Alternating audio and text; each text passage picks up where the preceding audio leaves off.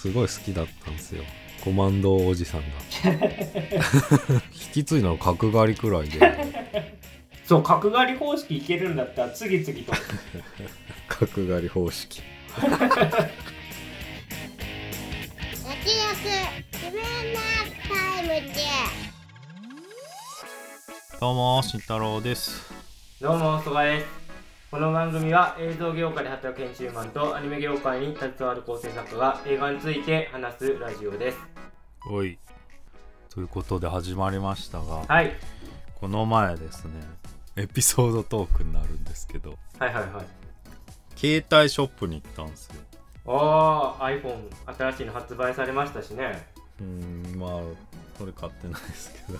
あそうですね。どこも行ったんですけどもでもすごい規模ですよね。本当にもう。30席ぐらい、まあうん某家電量販行ったんですけど対応してくれたのが女の子でまあ結構小1時小1時間かまあかかるかかかんないかくらいなんですけどまあいろいろやってもらっててでなんかいろいろ書いてる時にそのこの女の子が立ってて待ってくれてる間になんかその女の子とまあ同じくらいの身長かそのちょっと低いかぐらいのまたもう一人女の子が来てその子の後ろにぴったりくっついたんですよ。背中に。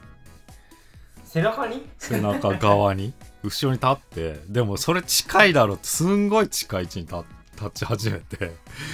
はいえこれは何と思ったんですよね。まあ確かに。でみ見ていいのか見てはいけないのかと思ってすごい緊張感なわけですよ。こっちからすると。もうあのジョジョみたいな感じですよ。ゴゴゴゴゴなわけですよ。いやスタンドやん。そう。見ていいのか見て見ちゃいけないのかのもうすごいね。もう何何秒経ったか分かんない。こっちはもうドキマギしてるわけですよ。心の中ではねそしたらなんかその前の子になんか膝かっくんとかしだしてあちょっと先輩みたいななんかそんな感じで、えなんかイチャイチャしてて。接客中に？うんそうそう多分。俺は書いてる最中だったからかな。ああなるほどね。なんか仲いい感じでうーんいいもん見たなって思いました。そうそういうラッキー体験。いやなんか微笑ましかったね。仲いいんだなと思いましたね。膝かっくんは相当仲いいよね。相当仲いいよ。まあ仕事中ですけどね完全に。まあまあ。へえ。それね行かないといけないなそこの家電量販まあでも携帯ショップもさ大変じゃん。絶対さ一日何人も来てさ。いやそうですようねんまあもうすごい人がカウンター内もカウンターってか客側もすごい人いっぱいでさ。いやー殺伐としてる中でさなんかそういうのを見たからさ、まあほっこりしましたよね。えー。携帯ショップといえばね我々の共通の友人のさんもねやってんのかな それ本名だから。オリーブ オリーブ綿棒さん。あオリーブ綿棒さ我ん々。ラジオネームオリーブ綿棒さん。オリーブ綿棒さんね。まだやってんの？昔やってましたよね。うん。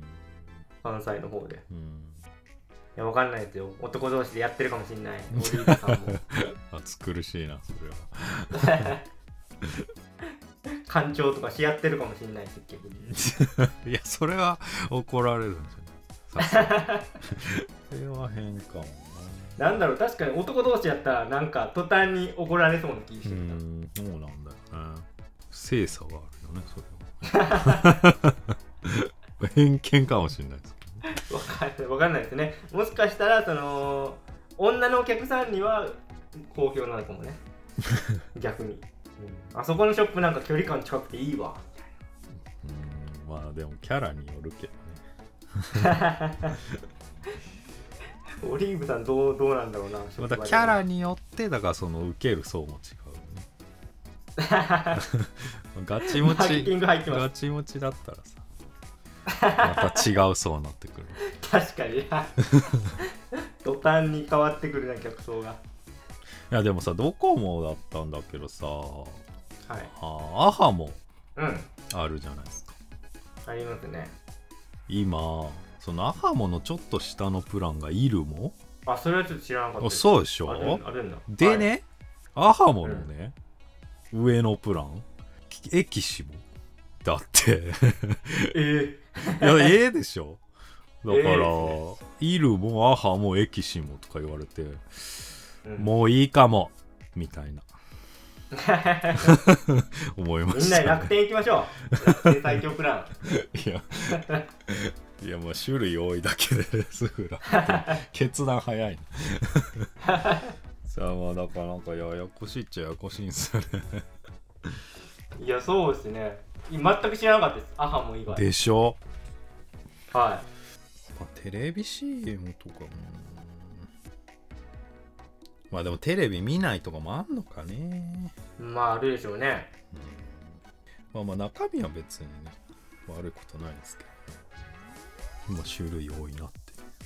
もうちょっとうって思いました。いやいいいいもん見たなって話ですよね えああまあそれはね。うん。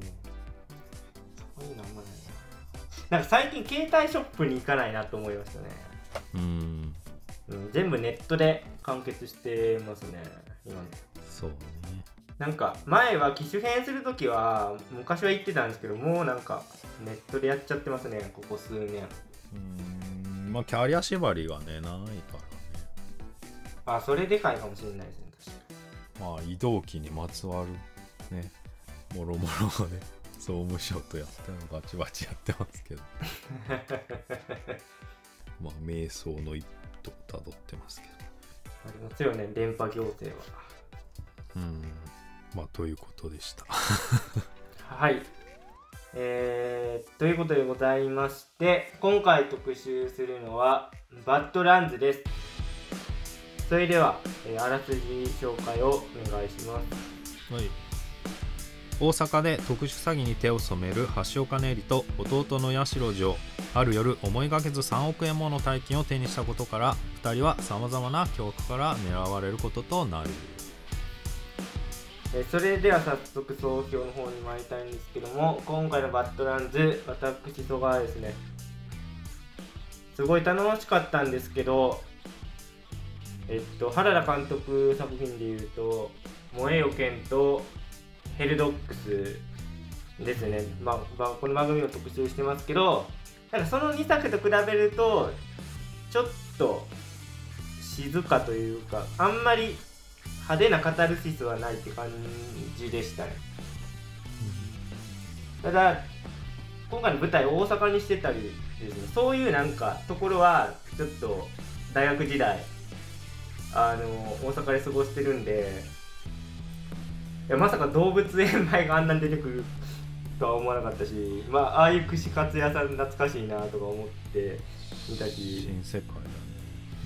そうでしたね。なんかねそこのやっぱいる人の描写もなんかあ確かに大阪にああいうおっさんおるよなみたいなのが見れて個人的にはそういうね土着感がめちゃくちゃ楽しかったですね。で今回は、まあ、特に思ったのが、まあ、安藤サクラさんとあとまあ山田君もすごい良かったんですけど脇のキャストがみんな良くてですねあのーヘルドックスで結構がたいのいいヤクザの役で出てきてた人が、今回あの警官のね役でその主人公2人を追う刑事として出てきてたりですねあとまあ江口のり子さんも出番少ないんだけど結構やっぱ印象に残るよなとかあと林田っていうですね鳥羽城を仕切ってる女の人が出てくるんですけどヘーゲルの本とか読んでてあの人がなんかむっちゃ印象に残りましたね。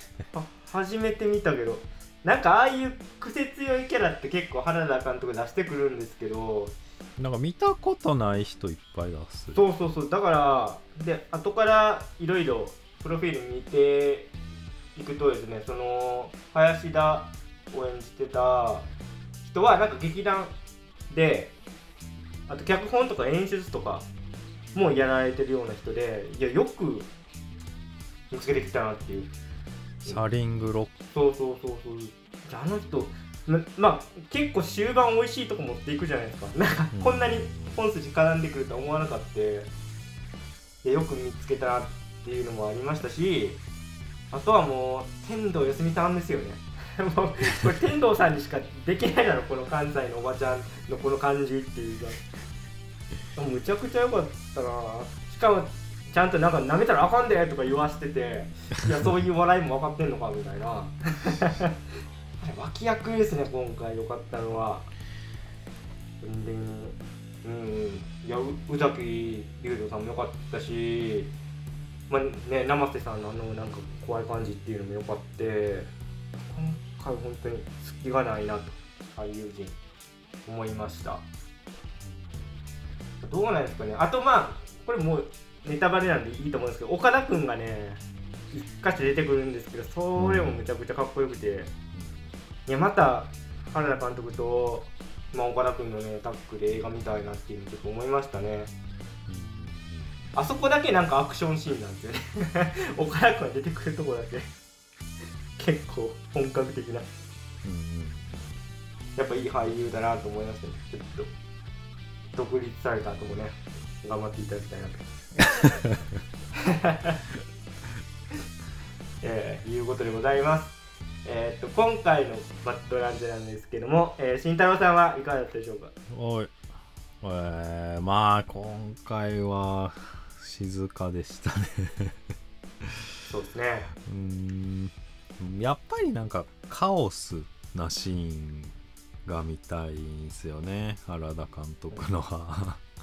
だから今回で言うとまあなんか、えーあのオレオレ詐欺やってるとこに乗り込むシーンとかまあちょっと惜しかったんですけどまあああいうの長く見たいなっていうのはあるんですよねまあただそれも本筋とはちょっと離れたところだしだから今回人間ドラマになんか絞ってたのかなっていうのはありますね。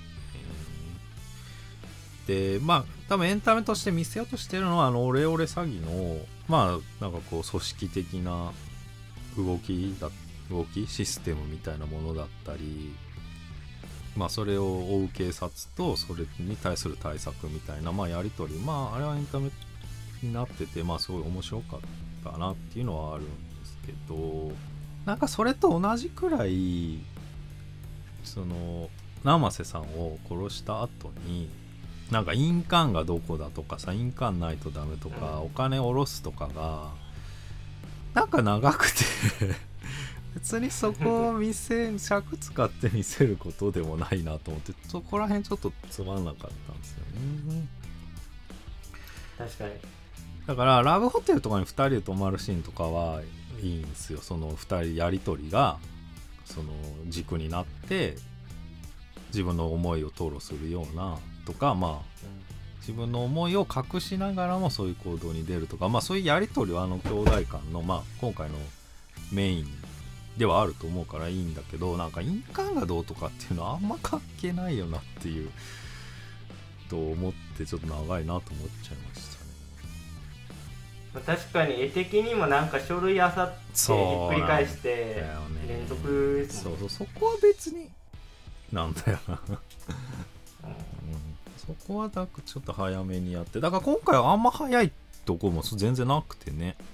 なんか意識的に封印してるのか。うん。だからねやっぱ萌えよ剣とかはもうそうせざるを得ない感じでやったとは思うんだけど。うん。まあそれがでも結果的になんかピンチはチャンスみたいな感じでうまくうーん。なんか不思議な雰囲気を醸し出しててそれが映画として全体的に良かったからまあ今回はねやっぱりねいろんな、まあ、やっぱカオスにこそやっぱ力を発揮すると思うんで今回はちょっと3時間もあるってことでねもうちょっと詰め込んだ方が良かったんじゃないかと思いましたね。まあでも主人公2人のなんかグルーヴ感っていうのは、まあ、今作では見どころなんでそこは良かったなっていうのは思いましたけど。まあにしてもちょっと長いっすかね。でまあ毎度のことながらツッコミどころが結構あるんでまあそれはちょっと後ほど言うとしてまあその合体の大きい刑事の人が吉原光夫さんなんですけどまあまあ今回はなんか刑事側にいるじゃないですか。はい。まあ、うん。なんか途中までさ結構追い詰めてくるんだけどさ、まあ、じわじわとあの包囲していく感じあるんだけどなんか最後対峙してる感じも全然なくなんかふわっと終わっちゃったなっていうのもすごいもったいないなっていうのは思いましたね。まあだからもうそれらも全部ままた原作が長いからまたギュッとしてるっていう問題も、まあ、ヘルドックスの時からまあ引き継がれてるかなっていうのは、うん。まあ、ちょっとポイントポイントであらと思うところはありましたね。まあただ関西弁とかねめちゃめちゃ濃い関西弁とかすごい雰囲気出ててまあ良かったっすね、まあ、終わった後関西弁移りましたね。関西自体もちょっとずつね関西弁薄くなってきてるからそうなんですか？うーん。いやだってさ年配の人はさ濃いけどさで電話とかしててもさ電話取って毎度みたいなさおじさんっていうのはで若い人は言わないわけですよそういうの。っていう話を昔、まあ、あの友達としたことがあって。濃い人はすごい濃い。だから営業とか一つ取っても儲かりまっかみたいな。ほんまにいるらしいから言う人は。あまあ若い人は言わないよね。っていうーまあ確かにコテコテのやつはねなかなかないですよ。だから山田君も初関西弁。だからもうそれは練習しといてくれっていう話をもう「燃えよ剣」の撮影の時に言ってたらしいっすね。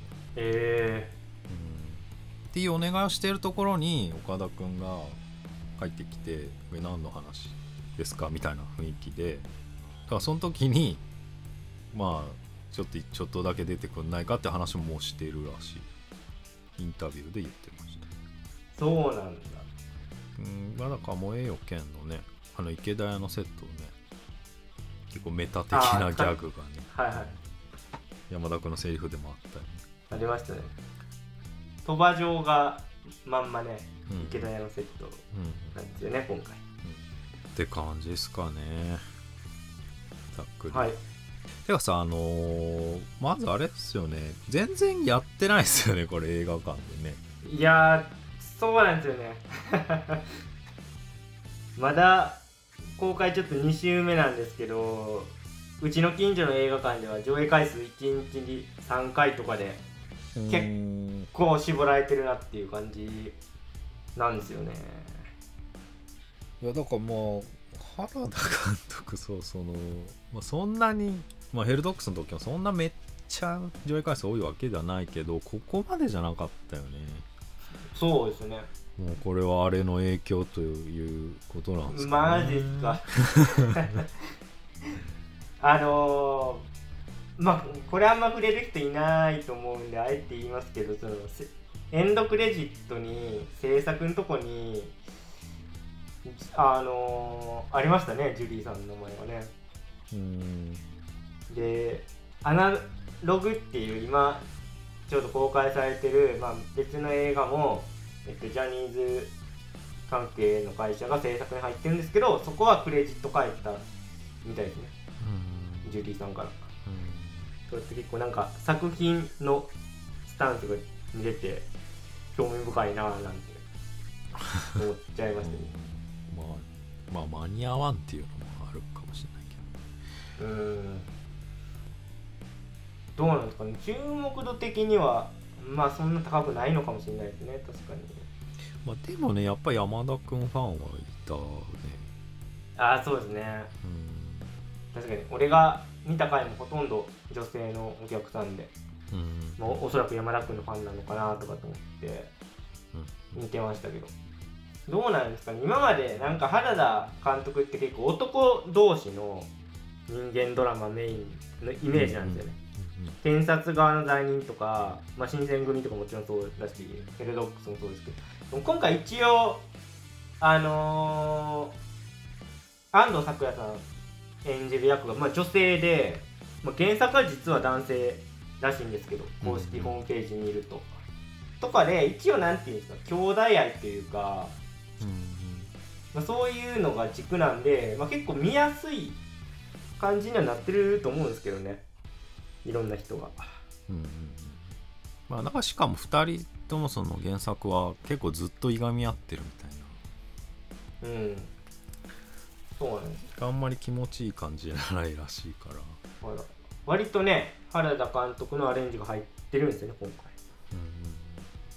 これはなんだろうな。まあちょっとまだ1回しか見てないんでその中でテーマ探るのむずいんですけどこ今回なんか何が一番メインに伝えたいことだったのかなっていうのがちょっとまだ整理しきれてないんですけど自分の中で。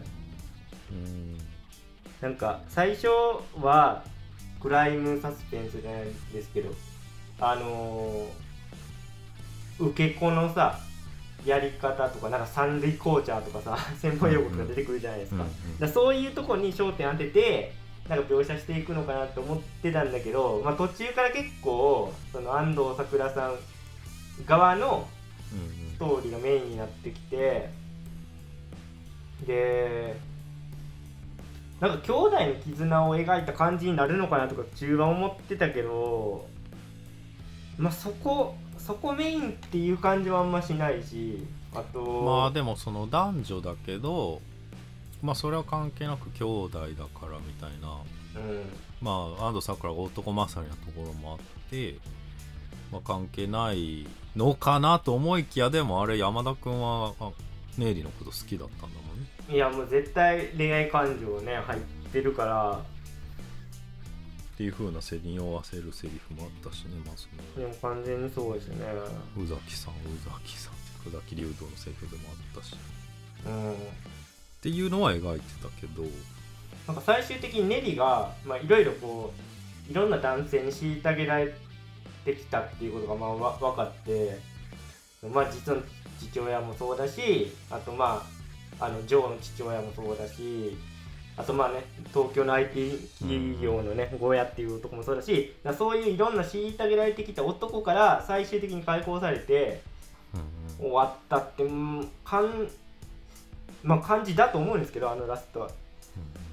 それがメインなのかなとかちょっと混乱ししてましたね最後。な何が伝えたかったのか でもさ解放さまあそういうシーンになってたけどねなんか朝日に向かって走るっていうさ、なうん。でもさあれもさあのまだ変装しといた方がいいんじゃないとかも思っちゃったけどね。まあ野暮なんだけどさ。ちょっと早くないと思ったしえこいそっから空港まで走るん走るんかっていう。関空までね。その、うん、そのシーン取りたすぎというか。いや関空よね、うん。多分海外やから、まあ海海外ね。そう。インドネシア行くんですよね、うん。ちょっと早いかもっていうかさ。だからまああのあれとあの岡田君と綾野剛なの映画なんだっけ。最後まで行く。最後まで行くか。最後まで行くみたいなまあそのなんか朝焼けのシーンではあったけど、うん。まあ、ちょっと必然性が薄いっつうか。うん。やりたいこと優先だったし、まあ、そこの話も出ちゃったから言うけどあの巫女さんが月曜日走ってるじゃないですか。はいはい。あれの本当の理由って明かされましたっいやー特にそうですよね。それって実、あの本当は必要なんじゃないの？あの人が走ってる理由があってそれを逆手に取った安藤サクラが包囲網を抜けるっていうのがカタルシスになるわけで、うん。ちょっと方程式変なんですよね。じゃあそれはほあの包囲網抜けるためのあの振りなだけじゃんっていうさ。いやーなんだろうな。なんかふわっとしてますよね。あいつもちょっとかわいそうな女なんだよ。みたいな。ぐらいぐらいの。だからそこに理由がないとさカタルシスにはならないわけでさ、うん。セオリーから抜けて落ちちゃってるんですよね。なんかその月曜の2個は原田監督の脚色らしいっていうね。うん。原作にはいないってあれ。いやだから 3, 3時間あるんだったら それをちょっと要所要所に入れときつつさ彼女もまたみたいなさ。まあね、男に虐げられたみたいな。安藤サクラ的なそうそうそうそうよ。もう一人の安藤サクラだったのだみたいなさ。う んまあまあいやでもそれだったら確かにね納得できる流れになってますよね。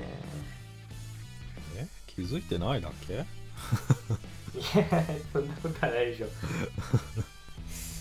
生瀬さん関係あるとこかいやどうなんだろう。全く絡んではないですけどね作中は。なまあでも生瀬さん死んだことによって月曜日来ないとかまあそういうことも別になかったからないね。ええ まあそう今ちょっと考えるだけどそんなもん思いつくっていうかさ生瀬さんが死んだことによって解放されるとかでもさいいのにさ。あとはですね俺ちょっとまあこれ原田作品あるあるかもしれないですけど今回序盤の方の特にあのー、貧民街っていうかあれうん。ちゃんとした名前あったと思うんですけど、安藤サクラとかが宇崎竜郎とかうん住んでるまあアパーアト的ながあってあそこのセリフのやり取りがむっちゃ聞き取りづらくてもう わ分かんなかったんですよね。この感じ関ヶ原以来だなと思って。それはどこなの？最初にマンダラ出てきた時とかあのー、なんかいろんなさおおっさんとかさトランプで掛け事とかやってるじゃないですか、いやあの辺りなんかもうえみたいな 環境音かぐらいに俺は聞き取りづらくて。ちょっと分かんなかったです。まあでも雰囲気出てるっていうか、まあ雰囲気はまあそれでいいいんじゃないっていう感じもあるんじゃない今回は。なまあだ多分ねあえてやってるんでしょうけど感じだったなまあ関ヶ原は聞き取れないとやばいんだけ？どねいや聞き取れなかった。なんかヘルドックスとか全然聞き取れたんだけど今回なんかまあと特にああいうわい雑な感じだからまあ相手のバランス感だと思うんですけど。まあこれこれちょっと笑っ俺ちょっと笑っちゃいましたっていうところですけどその癖が強い登場人物まあ原田作品多いじゃないですか毎回今回さなんか声声が特徴的な人がむっちゃいて。あれってさそういう声の人を積もってきたのかこういう声を出してくださいって言ってるのかどっちなんだろうっていうのがまあ、そう考え考えちゃったっていうかあのまあ俺がね大好きな林田のなんか有能な部下いるじゃないですか。送迎とかもやってくれるしいやあの人の声の出し方むっちゃなんか癖強すぎて入ってこんねんか思って姉さん。送っていきましょうかまああの人はだそういう出し方かもね。あの演技。かもね演技っぽいよね。であとジョーがつるんでるさあの、うん。まあお岡田君のとこに行って殺される突入してい人くんだけど。そう殺される人のもう声ももちろんあの人はねあれだったような気がする。あじ自我な感じなのかな？じゃあ。なんか他で見た気もするんだよな。るほど。なあれ原田監督作品出てなかったかな。まあ多分 G なんだよなあの人。あそうね。いやなんかまあむっちゃ印象残っていいんですけど。なんかちょっとともすればノイズになりかねないぐらいの悪の強さ。すごいなよく見つけてきたなっていうね本当ああと生瀬さんねのキャラね。うん。なんかめちゃめちゃ勤勉っていうかね 社長だったね。よかったですね。まあ俺々詐欺の現場での仕切りとかそうだし ストーリーを作るんだよとか発明するんだよみたいなさうん現場で激飛ばしたりさもうやっぱただの会社企業だよね一つの。ねうでもっと病院の院長なんだよね。んいやあれもさ、まあ、原作にある要素なのかもしれないけど 明らかに桜を見る会とかさあの 大阪の、まあね、某病院のやつとか出てきてうん。すごい社会風刺してましたよね。まあだからその裏社会もねビジネスなんだよっていうのをうん。まあ、あの人が体現してたし、まあ、フィクサー的なことは、まあ、フィクサーっていうかまああれか裏、まあ、天童よしみが出てきたぐらいでその映像的には出てなかったけどうん、まあつながりはあるっていう話であったよねそう。です。まあでもそれよりななやっぱり何事にもきっちりしてるっていうのがやっぱ受けたな。お 金にもさちゃんと仕切ってさ。まあケチなんだけどさ俺もね、まあだから、なんか、その生瀬さんの役ってどんどん結構印象変わってくるじゃないですか。時間経つにつれて。で、あ、実はお父さんだったんだとか、あ昔ちょっといろいろあってネリは実は恨んでたんだとか分かってくるんだけどねそのじ銀行の口座番号の暗証が、まあ、ネリの誕生日とかだったりしてあ結構いやっぱ愛情あったのかみたいな、まあ、いろんな見方ができるキャラで、まあ、すごい良かったですけどね今回。まあでもその程度ではチャラになんねえなと思ったけどな俺は。それはちょっと不器用すぎて。まああと突発的っていうかさすごいさそこまでの情報では殺すとは思えなかったからなんか山田君がより軽率に見えたし 安藤サクラもそっちなんだっていうのは、まあそうです。ねその時点ではそこまで父親のことを恨んでるっていうのがまあ分かんなかったので、弟の方を取るなっていうのはちょっとまあ意外な気もしましたね。確かに。まあだからそこまでに見せてるねなんか組織感みたいなものがすごい鉄壁だから、うん、まあ、そういう印象を与えるみたいな効果があったよね、うん、まあでもそれ、うん、またそれここに繋がってくるんだけどさ俺俺さっきの現場もさなんかいろんないらんこと書いてあってさあの地下のとこでなんか日本人は贅沢するなみたいなさ。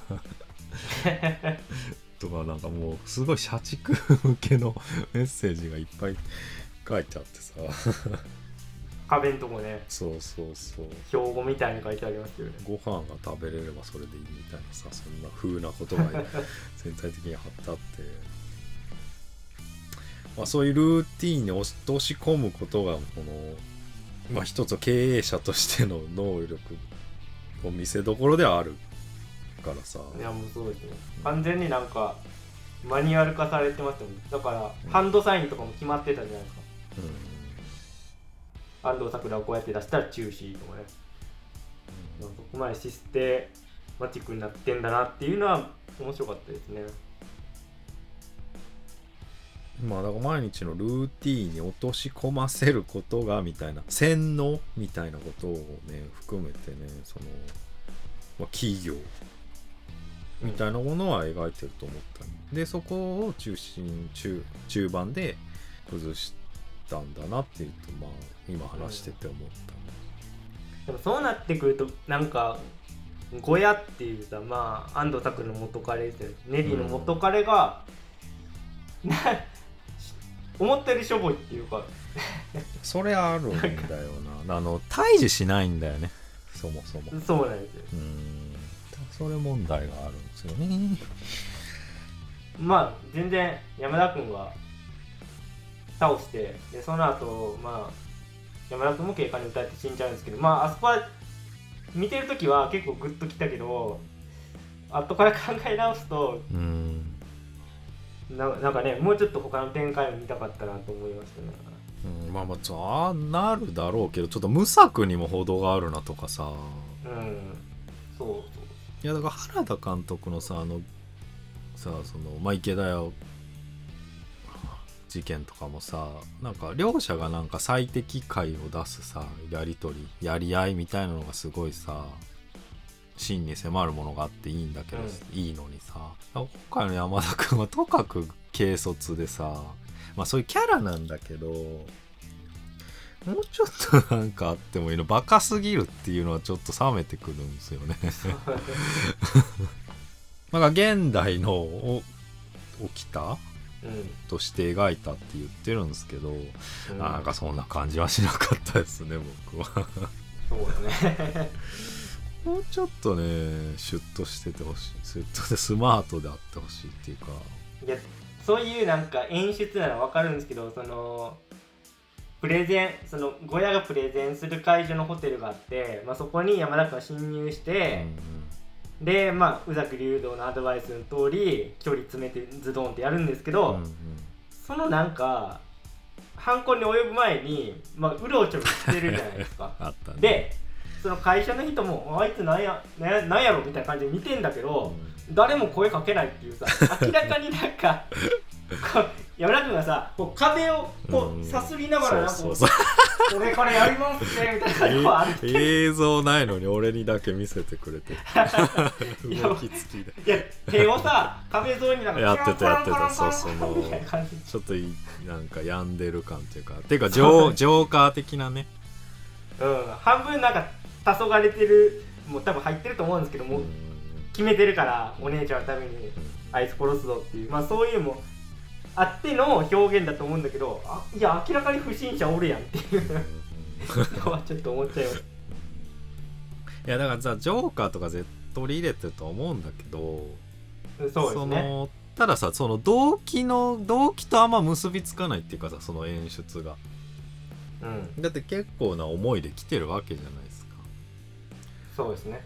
だからねそのジョーカー的演出とはまたベクトルが違うと思うんですよね。まあどっちかというとまあ敵討ちぐらいの気持ちでそうそう言ってますよね。そうだかおら姉ちゃんのね。もうちょっとねうーん武士というかね。うと安易にね。もう背景が違うんですよねやっぱジョーカーと。んそうですね。うん。っていうところもちょっと山田君のキャラもったいないなと思ってしかもさそのなんか花別は使ってす伝ってさなんか、うんなんかそうそう窪塚洋介みたいな感じでさ ふらっと来てさ、はなんだけど殺す時はさなんか「あすいませんすいませんズドン」じゃん。うん。そこもつながってないんですよね。う やっぱちょっと浮いてるというかんうん。まあでも山田君の演技自体は俺すごい今今回も良かったですけどね。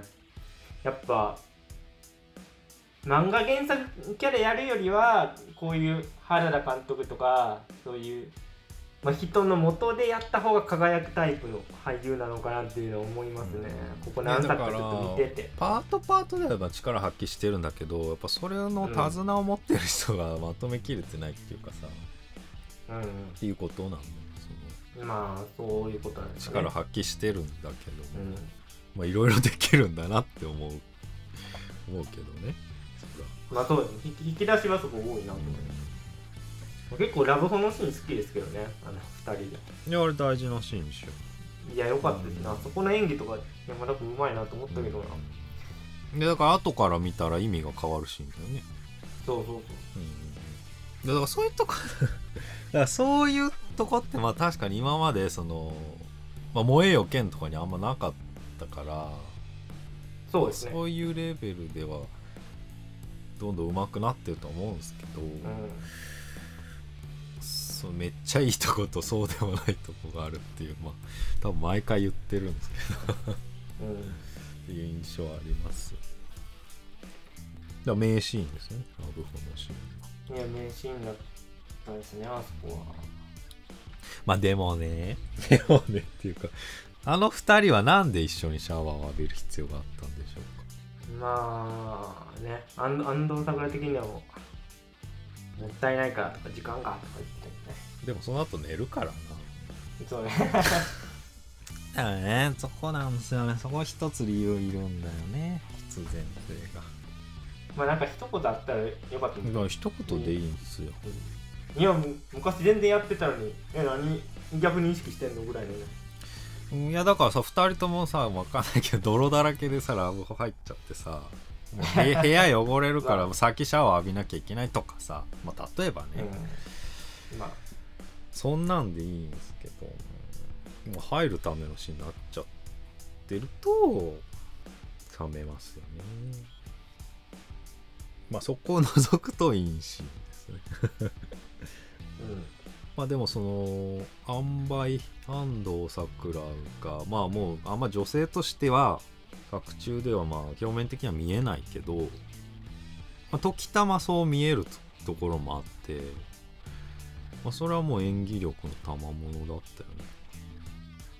まあ結構難しい役ですね今回。ね時たまそう見えるのか対峙してる相手がそう見てるっていううん状況になるのか。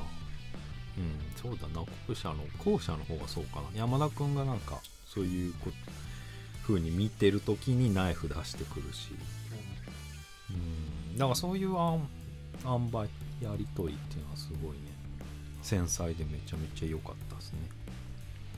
まあゴヤもキャラ強強なのにね。ちょっともったいないですようねん本当合わないっていうのがねマジ。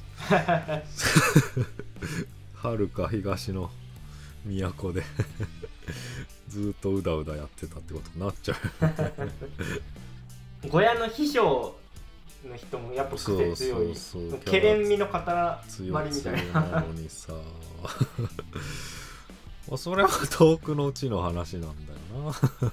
そうなってくるあーああとあの秘書の人もバイセクシャル的な感じなんですよね。なんかそう部下の女の人とキスしてたりね。うんうんで結構印象に残ったセリフで小屋がその秘書の人に「ネリの体にお前の心が欲しい」みたいな「いや繋がってこんのかい」みたいな。でも絶対合うと思うやんネリとずーっと一人で言うなんか言ってたよね。そうそうなんだ。そういう演出なのかなストーリーとして。そういうところをちょっと浮かせるみたいな、難しかったんかな。小説だと気にならないのかな。うん。そうでしょうねうん。うんまああと警察。だから江口のり子さんもうちょっとなんかあってもっていうか。いいキャラだっただけに、まあ、しかもそのさあのジャンル的に安藤サクラさんとちょっと近いものがあるじゃないですか。顔立ちというかああ 女優としての。うん、そうそう女優としての。そうそう。ポポジションってこと？そうそう、はいメタはい。メタね。はいはい。あの多分安藤さんまああれかあんまり気持ちのいい話じゃないけど安藤サクラさんダメだったら江口のり子さんキャスティングするみたいなんですよまあそのテレビマンのやらしい感じは、うんうんまあ、なくもないとは思うんですよ。うん。えだからこそなんか対になるようなそうですねキャラクター付けとかも可能。まあなりつつあったとは思うんですけどうん。まあ最後ふわっとして終わっちゃったっすね。まあだからそのポジションはあれですね。佐竹刑事の方でまあややろうとしてたんですかね。えでもさ警察のもさでもさその佐竹もさ合わないっすよね。はいまあ直接対決はあの最初のシーンぐらいですよね詐欺うんうんうん。あれもでも喋ったりしないわけでしょ？うん。うん。そろそろオリジナル脚本がいいんじゃないですか？でこれほどさ原作問題が出ちゃうとさ。で原作は長いんだもん。そうでしょうねとも思いましたね。まあチーム作ってでもいいしね。うん。まあどうなんですかね。原田監督だからむちゃくちゃコンスタントに作品出せてるっていうのは原作があるからっていうとこもうんうんまああるのかもしれないですね。まあ、確かにそれはそうだで,、まあ、でもクオリティが下がっちゃうと意味ないっていうか。うん。まあまあ。まあ一つ期待値が高い。僕の期待値が高いいやまあそれは確実にあります。原田さんは、うん最高なんで正直うんって。いうとこはありますね。そうですね。稀有稀有な監督、いやもう本当そうですねうオリジナル。まあどこまで遡るんだろう。あんま確かに、ん。まあ、神風タクシーとかは絶対オリジナルだと思うんですけど。うんまあ俺が好きなあのこれ多分分かる人ほほぼいないですけど「金融腐食列島」っていうやつがあるんですけどまあこれもオリジナルじゃないしね、確かにまあ原作付き多いな。フィルモグラフィーと。もうクライマーズハイとかオリジナルかもしれない、あ違う。わ ね違う。クライマーズハ原作ありますイこそね有名な。んじゃない、本当だ。うん、まあまあまあでもまあ例えばね。お話ですけどね、まあそれなりにコストはかかるでしょうはい。うんだからまあ破天荒というかすごいまあねいいとこまで行ってるから逆に原作は縛りになってるんじゃないかなっていう。うん。いやあまあでも新作うん。公開されたらちょっと見に行きたい監督の一人ですね、間違いなくうん、だから原田監督のことを理解しているパートナーとなる脚本家みたいなね。うん。なる まあそんなとこですかね。はい。はい。じゃあ今日はこの辺で、えー以上脱力。タイムでした。ありがとうございました。ありがとうございました